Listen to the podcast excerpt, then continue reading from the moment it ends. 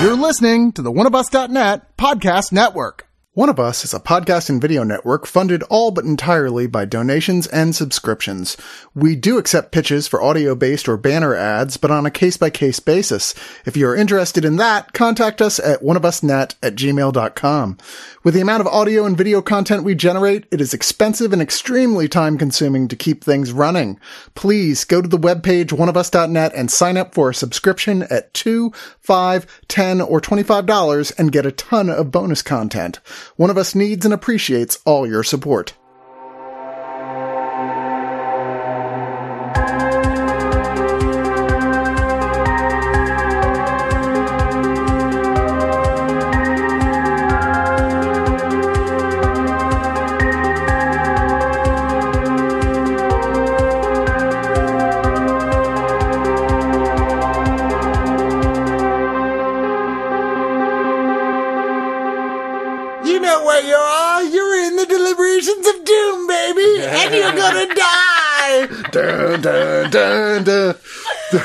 Guns N' Roses is really, really back now. Lately. The- Thor, the- Thor I- Love and Thunder. I, I love it and thunder. I was just rocking the fuck out to Guns N' Roses that whole movie. I'm like, yes. People are like, what's the soundtrack like? I'm like, oh, it's great. You should pick it up. It's called Guns N' Roses Appetite for Destruction.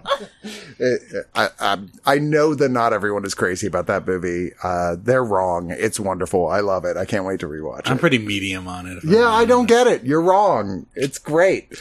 I love it. This is. I, I would love to do an extended talk on it, but this is not the time or place. That's not the time. There's not enough horror outside of uh, Christian Bale's no, actually, I wonderful, dug the horror elements of the movie. scary Is- character in there. Yeah. Maybe the scary. No, I'm gonna say maybe. Decidedly the scariest MCU villain. He's probably my favorite villain now. I think. Wow. He's up there. Like Thanos and Mar- Killmonger are great, but I think, I think Marvel does have a villain problem in general, and when you have like Christian Bale, fucking, he just he's never given a half-ass performance or like going half measures. So like, he really works in that. And he just gets to use his own accent for a while. Uh, This is like a, a, a god killer with a Cockney accent, and so Yeah. I'm, I'm here for that. It's great. I'm getting, guessing Mads here hasn't seen it. Nope. Pull your mic up there, Mads, so we can hear you. All right. So this is the second episode of our triptych of found footage horror films. I'm Chris, and joining me is Madeline Fontenot, a co-host. Alan, also a co-host. I like it. I like if someone else to say it for me. All right, fair enough. I'm Drew. I'm a co-host. See, see how natural that Getting was, better at it. Alan. What was my I, in the last series we did? I had a different like AKA. I was calling myself something different. I can't remember what it was. Gals. De- definitely not. I will listen back. Maybe. It's all Listen back and we'll figure it out. It's all for right, you. gals. It's all good. Oh my god. Well, with the last episode, we talked about some formative films, some uh, Man Bites Dog, the French film. We talked about, of course, the Blair Witch Project, and we talked about. Wait, what was the other one we talked about? Rec. Rec Rec, and Rec yeah. too. Rec too, yeah. Also, I would consider a very formative game changer for found footage.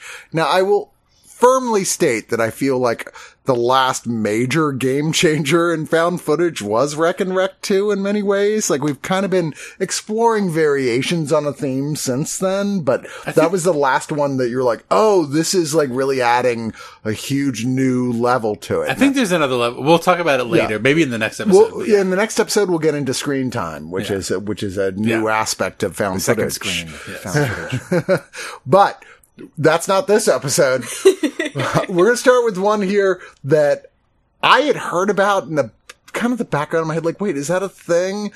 Uh, In 2013, this comedy horror film came out called WNUF Halloween Special. When you hear the title, you just go WNUF Halloween Special. It doesn't say to you that's an actual movie yeah. right? And I didn't know what it was. And I think that was always the goal. In fact, when they marketed this thing, they put out a they rec- recorded on VHS. They put out a bunch of them and went to VHS collectors festivals around the country hmm. and just left copies lying around. and they were hoping that people would start thinking like, like a viral thing, like, oh, this is real.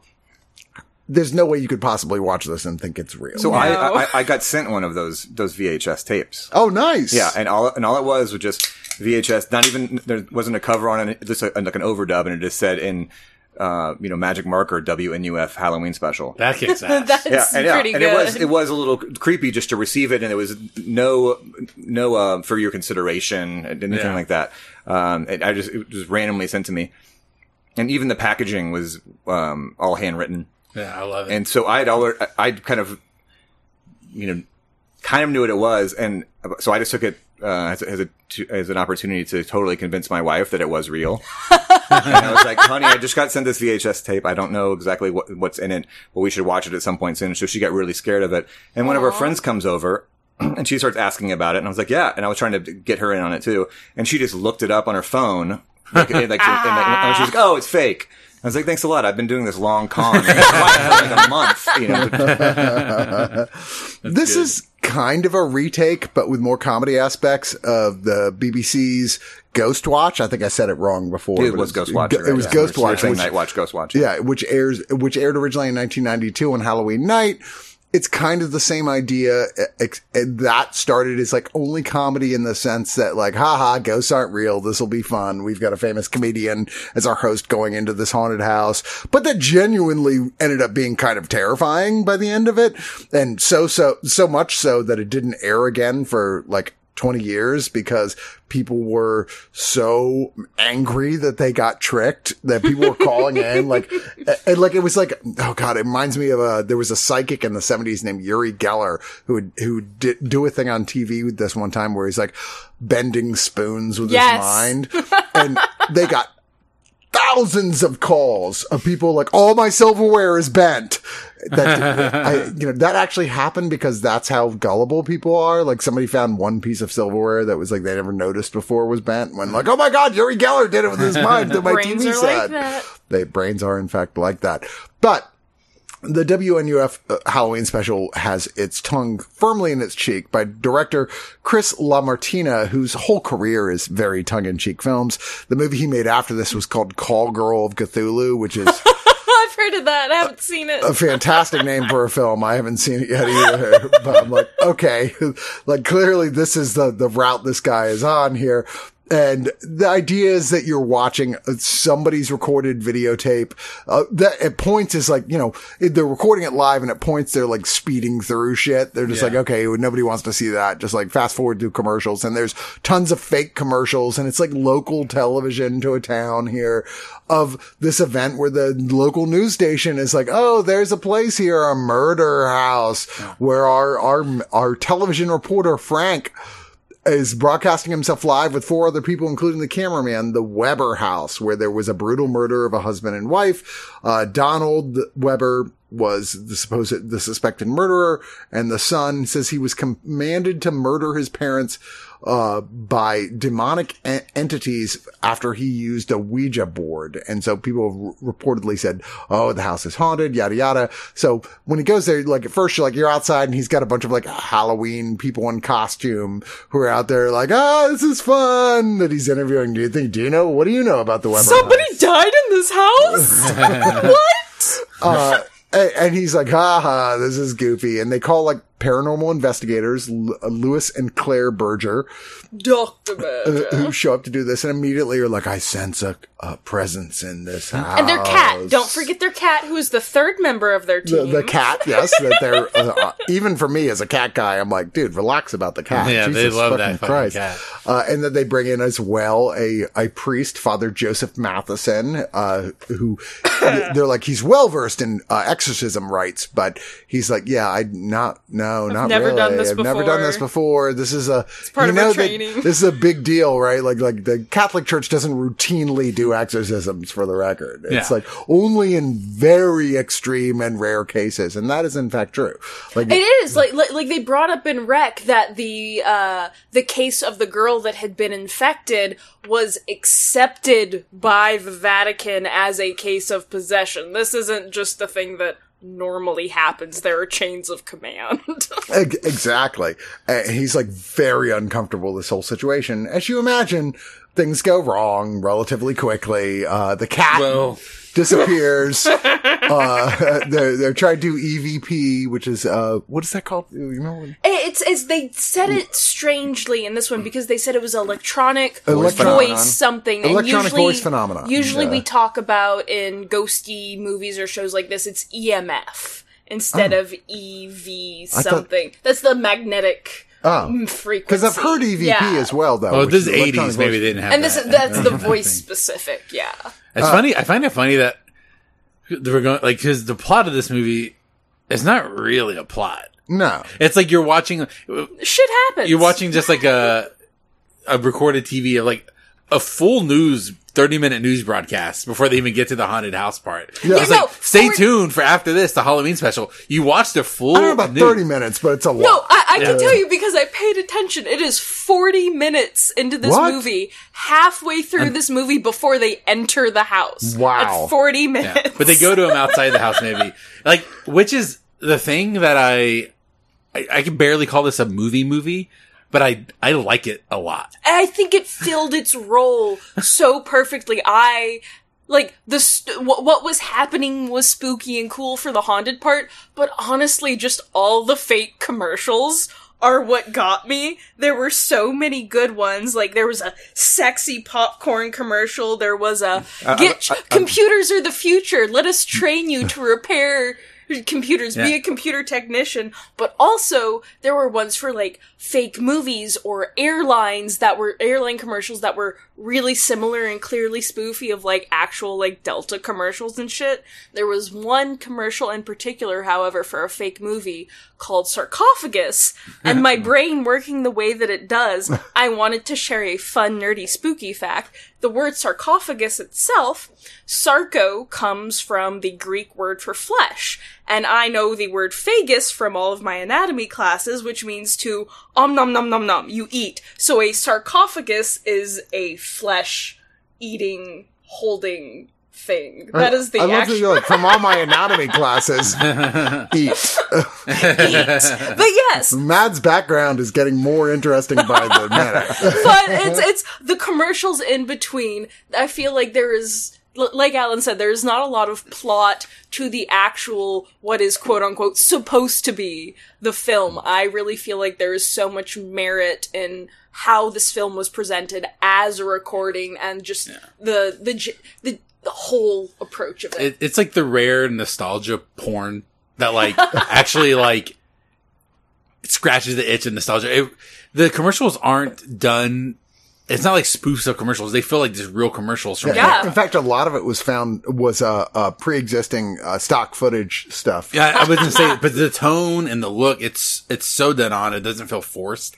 Like it, it's just like, oh man, I remember like TV like this sort of, and it, it's j- it's purely for that, and it really works. It would really work as like a party movie. No one's really paying that much attention. It's just on in the background, like a fun thing to have on. Yeah. and it's like ideal for that situation because the horror element, the movie element, is like it's there. It's never scary It's not scary. at all. But the newscaster guy who's doing the special is so fucking funny.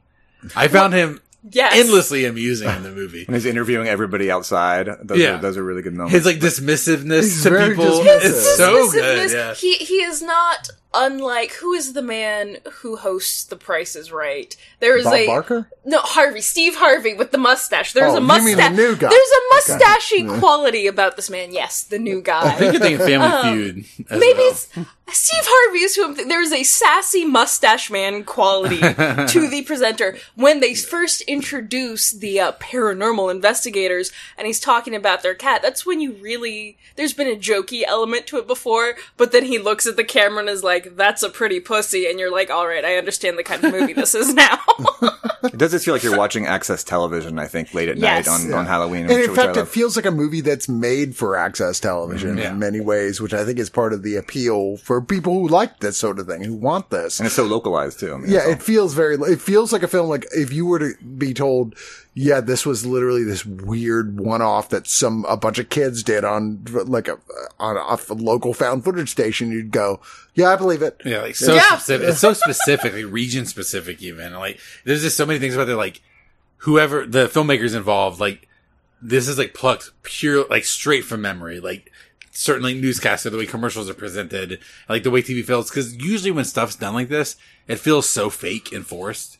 Like, you know what I mean? Like, Yeah. this it- had a grittiness to it that Yeah. made it real. and using like I'm sure like they found like, some old like commercials for certain stuff, like using that stock footage and mm-hmm. whatever they shot for it, the fake movie things that they shot, like it kind of blends seamlessly. Like there's a couple moments, I guess during the newscast where it feels like pretty like too like actor lead or pretending to be 80s newscaster Sure. stuff. And it dips in there, but for the most part, the tone, it's like a movie you watch for the tone. Oh, it's yes. Like purely just like, I want to like It's a vibe. live in this world. Yeah, it's a vibe. yeah, you have to be exactly in the right mood for this film, which maybe I wasn't when I saw it because I liked the film itself, but oh my god, I got so annoyed with the commercials at a point. I was like, enough! But we- oh my god, That's there's like- so Madeline, many it fake takes a long commercials. time for, for the actual for movie to get started. Yeah. Yeah. But that's like, do you remember, like, it's been a while. let me remind everyone, b- before streaming, watching TV is really frustrating. and There's you a- have to stay because you might miss something And because it's live. especially with the news, like, and shit like that, where it's What all, if Gilligan and the others escaped from the island? but it's news and stuff like, it's all teasing what's coming next. And Mm-hmm. this movie does that. It's always like, stay tuned for the thing. Stay tuned. Come back. And like, in the haunted house, it's like, they talk, they talk, it's like, and soon we'll be opening the door. And they come back and do a whole segment. It's like, stay tuned. That door is opening next. It's presented exactly the way TV is. And Yes. It's so frustrating with the commercials. I think that's just it. Is like I grew up through all that, and Yeah. now I'm I'm like I don't want this nostalgia.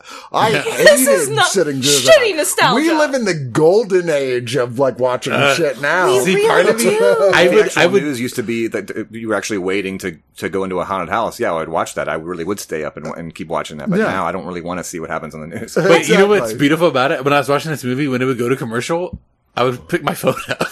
we're on a commercial. And it was like, and then a commercial, like, back to the news. Go segment. get water, go it, re- pee. it really felt like I was watching TV, And to be clear, it's trying to really simulate it because the commercials are not going for absurdism. No. They're kind of straight commercials from like Authenticity, the yeah. 80s. No, You're and then- there's a charm to them, but it's not like, this is hilarious. Yeah. Every once in a while, they'll throw a little joke in in one of the fake movies. Yeah. Or stuff like where that, it's a, mu- it's like funny to watch. And the commercials themselves, purely from a period Mm-hmm. piece standpoint, are sort of amusing, No, but for the because most they're part, all small town commercials Yeah. for small town businesses, like a- which the way they were campy and dumb. Like we grew up uh, in my town, we grew up watching the Carvel ice cream, which were like, by the way, the worst ice cream in the world. Uh, Patton Oswalt even has a whole bit about it. They were, it was so bad, but they not every commercial break ever had a Carvel ice ice cream commercial with the guy with who's the last, like most unlikely guy to do a voice for anything. Come on, hey, come in the Carvel ice cream. Oh, no. Uh, get yourself a cake with it's got like the the putty tat on it. The putty tat cake is on sale right I now. love that. that is one of those things that this perfect mesh of the conversation is how normal most of these commercials seem to me. They were so straightforward. And most of the streaming services that I have are paid for. Except sometimes I will watch something like for free on Vudu or something like that. I rarely get exposed to advertisements anymore because I pay $6 a month to not see those advertisements. Well Nowadays, worth though, it. what's And annoying so is that when you keep I seeing the same the commercial over and over again. Yeah. and they even repeat commercials in this bizarre. movie. Dude, Right, dude, right. dude, on Hulu, The has this. Hulu has a commercial now for bent penis problems, and I'm like, stop. I love I Stop love the showing dentist this that's buying back candy. Yeah. that, that's a they they rerun that news segment when shit goes bad. It really it feels the the main thing I love about it is it feels very genuine. Yes. It feels real. Which shit like this never feels real. It always feels they always force the joke a little too much, mm-hmm. or they play into the period a little too much. It's like. Okay, we get it. It's 1983 or whatever. And this never overplays that hand, really. Mm-hmm. They say pretty, it's like, okay, this is the world. We're in 1983 like we're gonna try to like really or whenever really live in this time period and that's appealing to me like watching it alone i was like this october maybe when i had some friends over and we're like It's this isn't like let's sit down and watch a movie it's like oh we're gonna come over and we're gonna like chat or hang out or we're gonna play a game or whatever this is Oh, hey, watch this shit. throw it on the background Yeah, sure. And Because it's perfect the for commercial that. breaks are actual commercial breaks. Yes. So you can go like, all right, it's time to go to the bathroom. There's a commercial break. Yeah, and it, remi- it reminds me a lot. Did y'all did y'all ever watch these DVDs ever released? I think in the like mid aughts of uh, they're it's called TV Carnage. Uh-uh. It's incredible. If you, I, I I would recommend getting them. And What they what it is, it's some psychopath like recorded hours and hours and hours of just TV from like the nineties, like late eighties into the mid nineties, Yeah. and it's like edited very purposefully, like to like this weird experience. It's like art film, but just through like it'll go from like Sally Jessy Raphael into a commercial into this thing, and like there's like themes on it, and there's some weird effects in there. Sometimes it's just a weird like we were talking about Meow Wolf earlier before we started recording, and it has that similar vibe where it's hmm. like we're taking this shit, just like a remnant of this era, and turning it into art. And it really is. It'll be like themes on a play of like really weird, like religious television shows for like a chunk of 20 minutes of just like absurdity. And this has that vibe. And that's a hard thing to create. Like it's easy to take Yeah. things like from the actual era, but just to create it, it's pretty impressive. I. I mean, to be clear, this is kind of a outside of what its obvious influence is. Ghost Watch, it's kind of a standalone. There's nothing else really like this in found footage. Uh, it's either going to be for you or it's not, I think. And Yeah. th- like I said, I came away with like, I wish I could just watch an edited version that took all the commercials out so I could just watch the film itself. Just watch the 20 minutes that's yeah, left. just watch the 20 minutes. It's actually the But I think that film. would hurt the experience. It's a real experience one. It's not like this film does this. It's like You didn't It's grow, a- up, you like didn't said- grow up watching the, the, the like regular chunk, chunk, Oh, chunk TV. Yes, I did. Did maybe. you? I, I well, like, I was probably out the era, but the family didn't. Ha- we had a TV that didn't have a remote. I had to like, Oh, you had to oh, go up and like, click it. Oh, you were the remote. You were the Yeah, remote. I'm the remote. I had to go up and click it. I, You're the young Change one. the like, channel, "Alan, turn it up." I know the pain of like, is it worth me getting up to change the channel or do I sit through these commercials? It's like, I'm just going to sit through these fucking commercials. So- like, and then we got into cable pretty quickly, but I have distinct memories. Oh, yeah. Of my younger self, like this, like, yeah. Like, and like, that fuzz, that, that fuzz that's on there, like, Dude, like, no, I won't watch the fuzz. Ever since Poltergeist, I was like, no, no static. no static. I, I just meant like the, the undefined lines on the shapes of like, Oh, like, sure. Like, it looks really good in that regard. So you don't know. You're not Generation X. There's a whole generation of us that every time we look at porn, we turn our heads sideways. Oh, like the Playboy channel. when You know, you're like the trying to, like, trying to watch. something. It was on. Like I can see it if I turn my head sideways.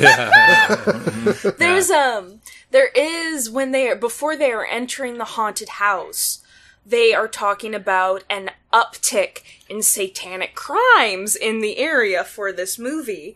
And I did actually want to point out um one real crime that I think they referred to because what they were talking about is a young man, a teenager who had just be 18, 17, somewhere in there, who had been watching a movie with his friend, his girlfriend, and strangled her and stabbed her.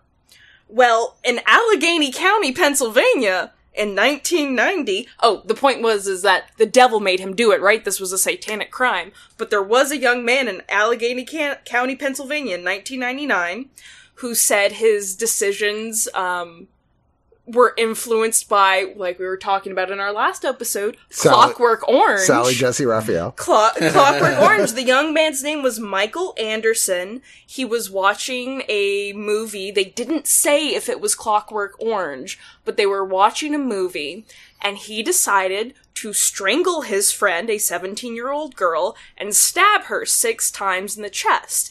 And part of his defense was, is that he had a Clockwork Orange t-shirt and that he always did bad things when he wore that Clockwork Orange t-shirt and he was wearing it that day and that is part of why he killed her. Yeah, that's not a good defense. That was like the Acid King too, that, that murdered a lot of kids around that time. That, But that caught definitely my tapped into the attention, Satanic yeah. Panic thing. Yeah, the Satanic Panic, The of Satanic the 80s Panic era, was a very real thing. Where I mean, that was just it. People were like, "Why are things happening now that are bad in a way they weren't bad before?" Which is a first off because we didn't really have that same access to national news reporting on like smaller incidents the way we did before before that. So we're getting a lot more immediate news or a lot more local It's news like that stations man bites dog up. situation. Man Yeah, bites exactly. dog. Uh, and uh, second, we were just in total, den- we never want to blame ourselves for anything. This still happens every day. This is like part of our biggest national problem today. We don't want to blame ourselves for anything that go wrong. So we just go, it's gotta be this other thing. Like we literally, as a culture, blame Dungeons and Dragons for a completely made up series of killings and child rapes around the country that didn't even happen. But Chris- the, the satanic murders. But Chris, they instruct your child. The dungeon master is telling your child to perform these horrible acts and they are totally in control and your good Christian son has no say. As and as like a satanic pan, I guess this the House of the Devil, which is a great Ti West movie. Yeah. like which is another thing that really genuinely captures an era of filmmaking and better movie, a real a real movie compared Yeah. to this. Yeah. But it would really work as a double feature with this. Like it's a very similar era of what television was like versus like what the films were like in that era. And it, I think it'd be really fun to like, all right, let's watch a real movie and then let's like party and drink and watch this like fun movie in the same area. You could have like an 80s theme night. Yeah, I think like WNUF and then House of the Devil too. The it, that kind of works because it's really the last half of it where shit really goes bad. And, and, Yeah. and really, you kind of want to hang out at the beginning of that film, you know, or at least for House of the Devil. You just want to see Jocelin Donahue dance around in the eighties. God, I love her. You know, she, she's she's the And best. Greta, Gre- Greta Gerwig at the pizza shop, their little conversation, that pizza they're eating. That, Wait, Greta Gerwig was in House of the Devil. yeah, Yeah, she's her friend. she didn't last she too gets, long, but yeah. She gets, AJ Bowen. Uh, How did I not captured. remember that? Yeah, I so, she was, um, it's like, and now she's, part of directing that- Barbie. Yeah, Yeah. she's part of that squad, like her, Ti West, even like Lena Dunham was in that crew, like Yeah, young filmmakers who were just like, and a lot of, um, even, I think Wingard was in that squad too, of just like, and a lot of them went Yeah, to horror. they, they 'cause- even have their own name. I forget. There's a name what people Yeah. refer to like that whole like generation of filmmakers. Yeah. And I forget what. and a it lot of them were in each other's movies. Mumblecore. we, we know all, we know most of those people from Fantastic Fest. Never met Gerwig, but I no. met all the rest of them. She- Hell, I know you and I know AJ Bowen Yeah. like on a whole a first name basis. Sure. Because Greta he's at yeah. every festival. Yeah, she like ascended way faster. She got Yeah, like yeah. linked up with Baumbach. I mean, she kicks ass. yeah, I think, though, yeah. so. Baumbach and Stiller went. Who's that?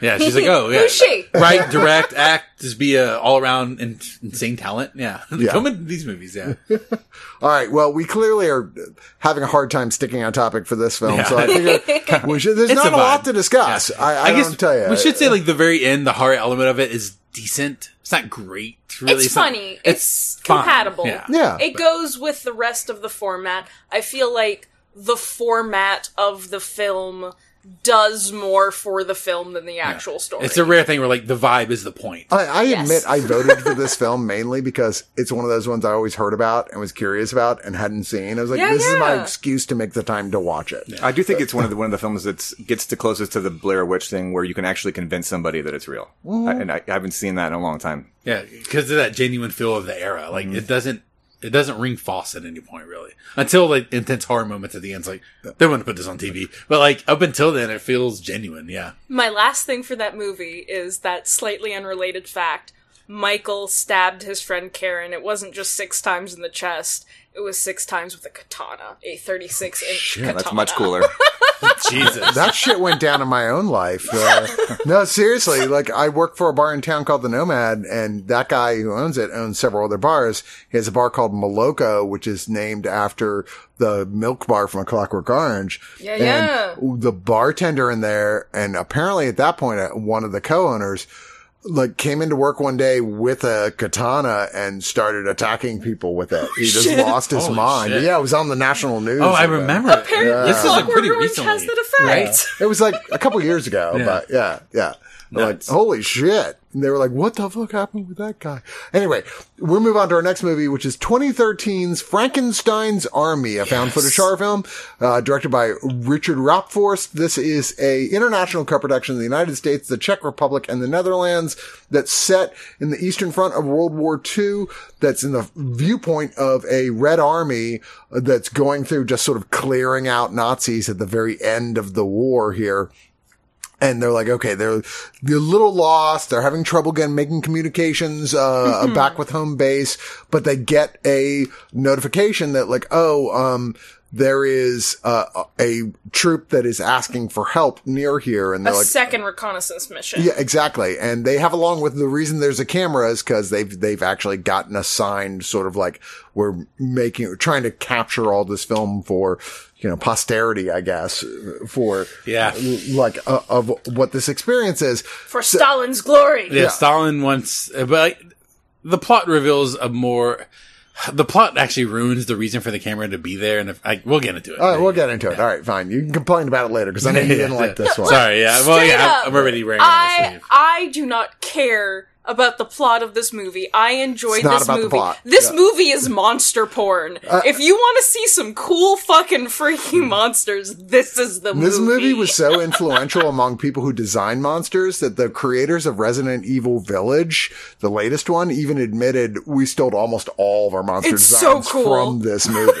like, because they were so neat. Like Propeller Head, which is a big one here, Yes. is one of the most obvious ones, but like several. Anyway, so this team here, it's got a whole bunch of people with very different personalities in here. Like, okay, go here and check it out. They find this small village around like a very, very big house slash castle.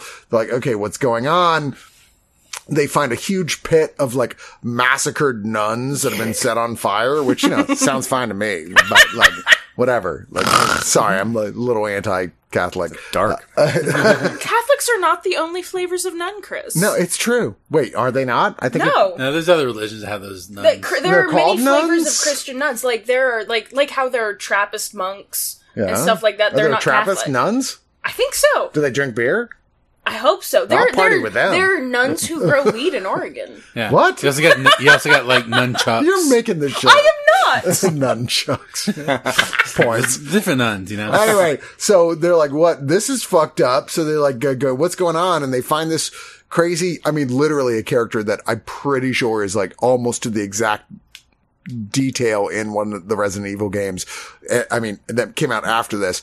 This thing hooked up with electrodes and shit, but no face, just flesh. And like, it comes back to life and kills their bot, the, the, the, the, captain disemboweling him with like a big drill attached to his hand. They're like, what the fuck is this shit?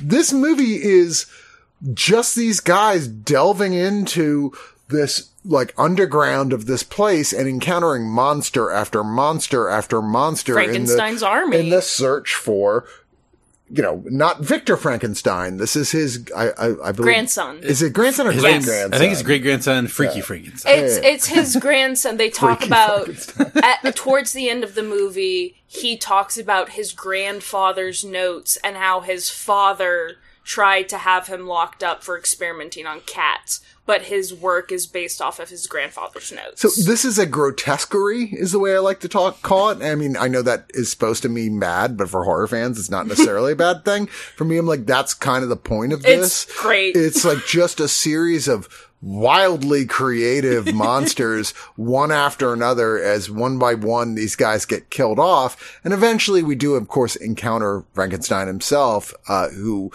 you know, the with our one uh, survivor is is like in a hey, uh, you want to come work for the Red Army? That's Just why I'm saying. here. Just saying. More than anything, this is like a live action, uh, later day Castle Wolfenstein game. It's if that sounds like a cool thing to you, like I would like to see what a live action Castle Wolfenstein game looks like. This is it. It feels like a first person shooter a little bit. For sure. And that's very intentional, I think. Um, I, I think for the wild creativity of the monsters and some of the really good gore in here, I'm 100% about this movie. I really, really like this film. It is, you're right, Alan, there's almost no plot. I mean, we, the, the, it's a setting more than it's a plot. Like, there's a barest amount, but then it's, like when you watch the bonus features on this, I do own a Blu-ray of this. They, they go, look, the guy who created all the monsters, is like, I grew up as a Star Wars kid. And I was just like, when the moment I figured out that like, because of cheapness, they were like, oh, well, this thing is just this. They just painted this a different color and switched apart from this other thing. He's like, oh, and that got him obsessed with the idea of switching pieces between action figures. And he started making his own action figures. We've all done that with our Barbies, surely. well, the guy from Kid from Toy Story did. Uh, but it's that. It's like, this is one of those guys who's kind of making this movie. Who's like, yeah, it's just about like taking all your toys and switching their pieces together. And I really dig that. There's no other film like this. And that's kind of why I like it so uh, much. Well, there's been inventive monster and gore creations before. I mean, Well, yeah, but not like this. I- maybe not precisely like this because of the era. And I will say, the one and only positive thing I can say about this movie wow. is the, the monster designs are cool. Everything else is bad. I feel like, like I, I, I, in found footage, if I'm going to deal with the shaky camera, and there needs to be a reason for it to be found footage. And this movie, there's no reason for it. to You be. don't feel like those are- it would. I understand like budget restraints. You could do found footage cheaper than you could do like a full film production. You're dealing with one camera. It doesn't have to be shot well. It doesn't have to be lit well. It can feel really like naturalistic. But this movie, there's no reason for it, and it re- Alan, it doesn't. it's Soviet. Yes, there is. No, and, like, and the whole point, the guy going is to get Frankenstein to come with him, but they have to document everything. But the point of him being there is to get him to come with him. Like, and negates the real purpose and like the whole idea. The biggest issue in all found footage movies is like, why do they keep recording? at this point, there are mul- there's multiple times where like they would not keep recording. The camera wouldn't survive. Oh come on now! Like, uh, like, there's tons of found footage films I know for a fact you love that have that exact same problem. Yeah, maybe. you maybe. don't get to pick that out from That this is, one. that No, is no. My problem any found experimental footage research is finding purposes, the Alan. film. For sure. Like, so let's, Yeah, let's get that. But like, but like, this movie would be better if there was a third person omniscient camera.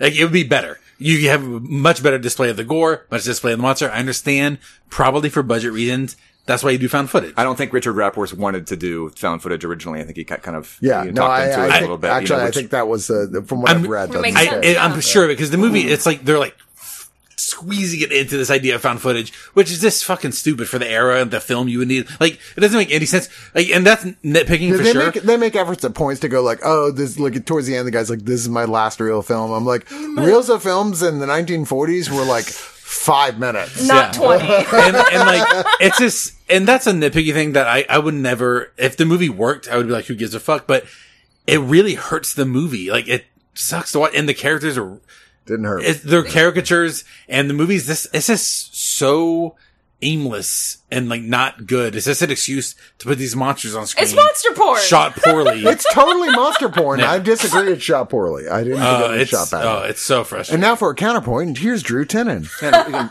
well, I, I know I, I I loved it. And I I think uh, Raaphorst, I think did like designed a lot of the creatures himself. And I remember interviewing him a while back ago, and I was like, hey, is there is there any way we could get some like um you know exclusive art from the film or anything? And he was like, yeah, hold on a minute. And, and he, he sends me a picture. He's at a bar in the Netherlands, and he just drew a, a monster on a napkin. That's And, and he was like, "This is a creature that we didn't didn't use for, for for the film." I was like, "Was it, or did you just come up with that right now?" But I love that he just like sent me a picture of his napkin like right like within like five minutes. yeah Um, and, and it makes because that's the shit that works best in the movie I'm not disputing the designs and like and it's nonstop too. Yeah. It's like Once- once, you're like 30 minutes in, it's like constantly a new, amazingly creative Yeah, monster. but those first 30 minutes are a real fucking slog. I didn't feel that Because way. the shit does not. Dude, just, you just were defending the Blair Witch Project. Nothing happens for an hour of that film. there is literally nothing in this movie is even like a. It's like a smidge as scary as what happens in a Blair No, Witch. no, I know you I- think about I- Frankenstein, I don't If you said it during a period piece, it, it makes me raise more questions than I would if it's just people lost in the woods. I know you mean. or, or effective. It's just not effective. It's just, it's not meant to be scary. It's meant to show cool monsters. Yes. Which would work much better and not a found footage movie. And I find it to be really frustrating. The tension of like the format versus what they want to do. Like, like you saying like he didn't really want to do found footage. It makes sense to me.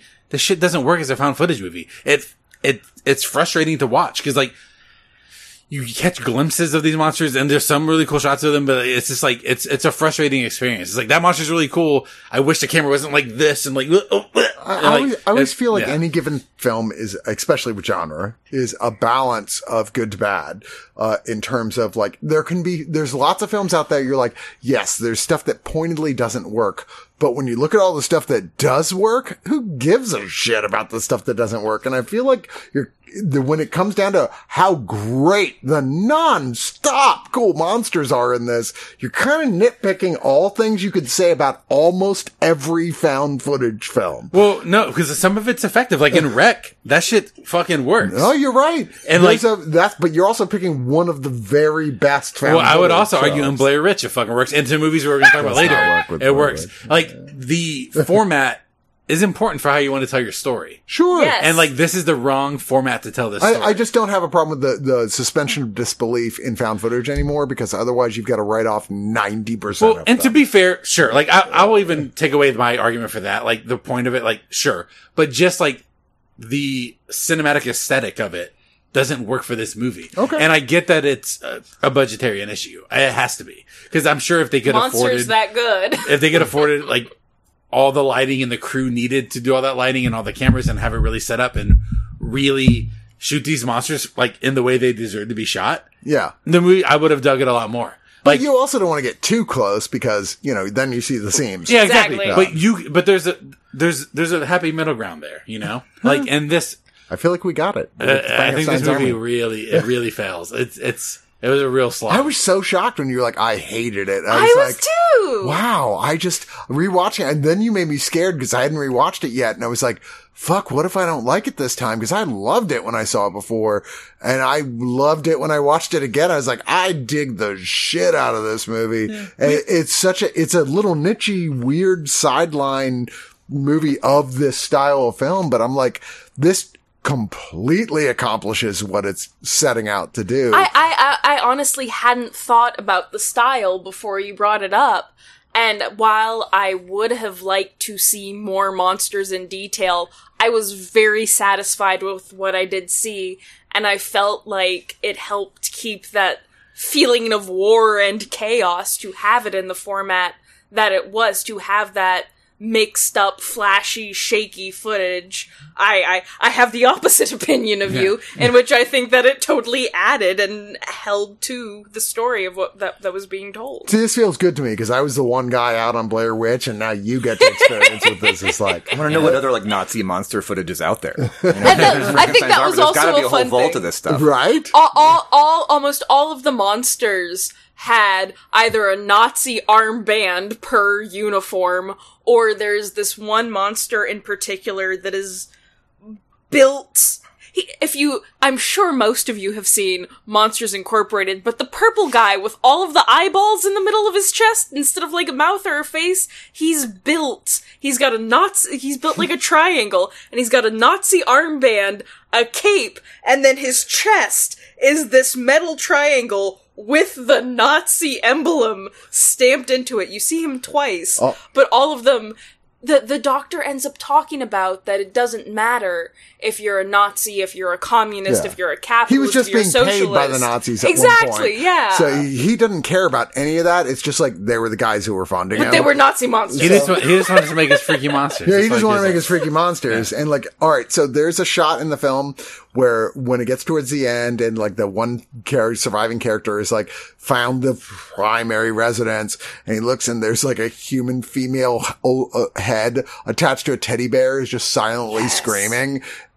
In the credit, she's listed as teddy bear monster slash Frankenstein's mother, there is which I that. think is cool. Nice backstory there. yeah, yeah. there is that that there is there are two i think other notable distinctly female characters there is a point where he walks up to it's almost like a charging station. There's a dude with a hammerhead head like like a hammer, hammerhead shark head and then there's a lady with knifey tentacle things next to him.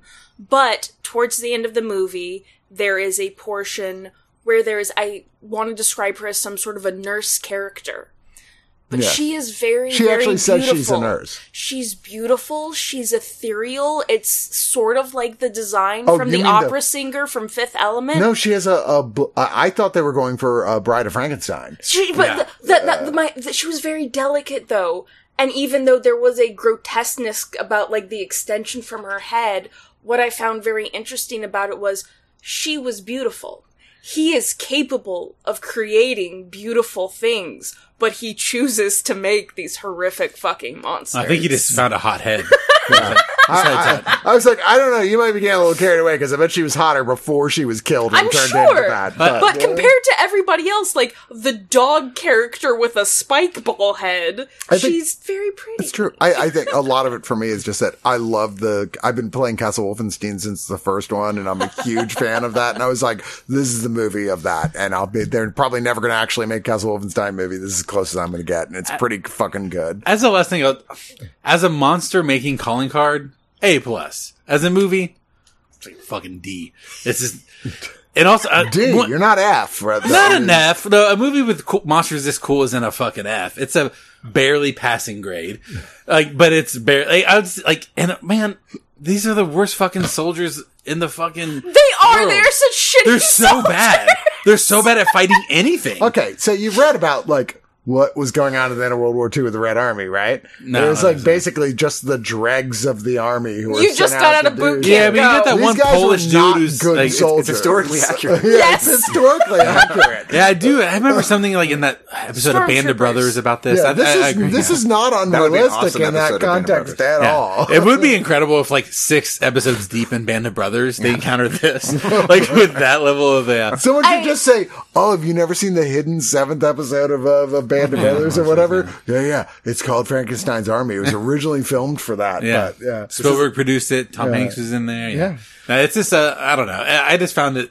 It's a frustrating viewing What monster would Tom Hanks get turned into? I don't know. He's like Colonel the- Tom Parker? Colonel Tom Parker. Yeah, Yeah, yeah. you talking about? Is that His jowls Elvis? will kill Yeah. you. It's like There, there's a part horrible accent will before Yeah, they exactly. meet too many monsters. They found like a couple of monster corpses, but on their way to find more of Frankenstein's monsters, which they don't know about at this point, they come across a village. And they're here on a reconnaissance mis- mission, and these people are German and some of them decidedly Nazis. And they go into the town and they like pull the people out of their homes and beat up the old lady. And for a little tiny minute, we do have that, oh, humans are the real monsters. And which I feel like is a really common and almost overplayed theme in horror films. And so I did appreciate after that that we went back to, no, there are really monsters here. No, and uh, you know, I mean, I think very early on, they're like, none of these people are good, which normally annoys me, except I, you know, again, Alan, it fits the context of the historical thing. I'm like, no, no, this all feels really dead on for there what was- it would be like. there was even, even one if they're good not good, character. someone should be at least compelling. Okay, no one is compelling. I'll give you that, but it doesn't really matter because 20 minutes in, there's like monsters with giant metal crab claws coming after them. I'm like, okay, I'm good. There I'm is good. there is one good character who I, as far as I remember from watching this movie, did not do anything obscene or unjust, and that is the character Sasha. He is like the youngest character out of all of these men. He might be like 19. He's a little boy. But he's like the helper for the cameraman, and they're always sending him to go look at what the fuck the scary Do the noise shitty was. jobs, yeah. Um, but he at the once they find the place, a place where Frankenstein has been working in, the place where they found all those bird nuns. There's a generator, and you get this little snippet of imagery where Sasha is cranking. The the what what do you uh, cranking the crank for the generator and it is that- that, classic don't mean what you think it Igor hunched over position of cranking the crank for Frankenstein's for Frankenstein's creations, and I thought that was just beautiful as having the little innocent boy become the catalyst for all of the shit that's about to go down That in that Igor position. also part of the surprise ending, so I Yes. like that. Yeah. Uh, I don't know. For me, I think this is a total winner. I'm sorry. I really was excited for y'all to watch, and I'm really sad you didn't dig it. It's okay. There's boo movies for everyone. Yeah, it's You know? true. That's- yeah, I mean, the- I'm the weirdo that hates the Blair Witch Project. So, Yeah. you know, and thinks that the, the, the one by Adam Wingard is like a billion times better. I know, I get shit about that constantly. A billion times seems like a lot of times. No, better. like so much better. Like, like you could burn every print of the Blair Witch Project and I'd be okay. If long as the, the Adam but how Wingard bad could it be if if it wasn't for that? You wouldn't have that Adam Wingard one. no one has to know? Inspire something. Yeah. you know, Frankenstein's Army too was, was one of those movies that was going to have trading cards. You know, they always think What? they were going to do Oh. trading cards of the monsters, but I would have loved to have that. But I've I've noticed that every time that's a possibility, it never happens. It- like Psycho Goreman would be another example of oh, that. Oh, God, I love Psycho Goreman. They, they they like the idea of doing merch, and they're like, well, well, if it's successful, there's enough demand, we'll do these things. And usually they do well, but there's never the trading cards, and I'm still waiting for for, The for trading these trading cards, cards, the yeah. Frankenstein's Army trading cards. yeah. And Psycho Goreman for that matter. very much so. Yeah, Yeah, maybe, I was maybe the sequel. Very close in touch with the director of that film after they came out because I was the guy who went like, "I'm a huge fanboy for this film and I need to talk to everyone involved. I love it so much." It's like tra- chatting with them online stuff like, "What's going on? Is there going to be another one? Is there more? Is there merch? Are there t-shirts? Can what can I get?" Like, yeah, uh, It's great because Joseph Costanzi is like running Masters Effects pretty much in, Yeah. in Toronto, so they can just keep making monsters over and over again. and wasn't that the same? Wasn't that XYZ Films? I think so. Yeah. Yeah, who did this as well with uh, Todd Brown? Oh wow! Did, did XYZ uh, did Frankenstein's Army? Yeah, that, Yeah. I think that might be a good connection. Yeah. Yeah, I think so. Wow, we're like uh, this is like talking about the Illuminati. It could be a monster trilogy maybe eventually. anyway, so our middle episode this week is the short one. Uh, we've got the the two on this. We will be coming back next week with another one. We'll be talking about at least two fi- like films that you probably have heard of, and one that you haven't, almost certainly, but. It may be the single best found footage ghost investigators film ever made. It was really good. I'm going to go with like, I'm going to go with it is flat out, but we'll be back then. Thank you, Alan. You're welcome. Thank you, Mads. Always. Uh, less thanks to you, Drew. I'll take it. I'm just kidding. I'll do it in a pinch. I'm just kidding. And again, I, I had to come up with something. Uh, apologies to Frankenstein and his freaky army. Yeah, you know what? He doesn't take care of We need both sides, Alan. It's good. I like when you and Chris argue. Like, mom, dad, fight. fight! Fight!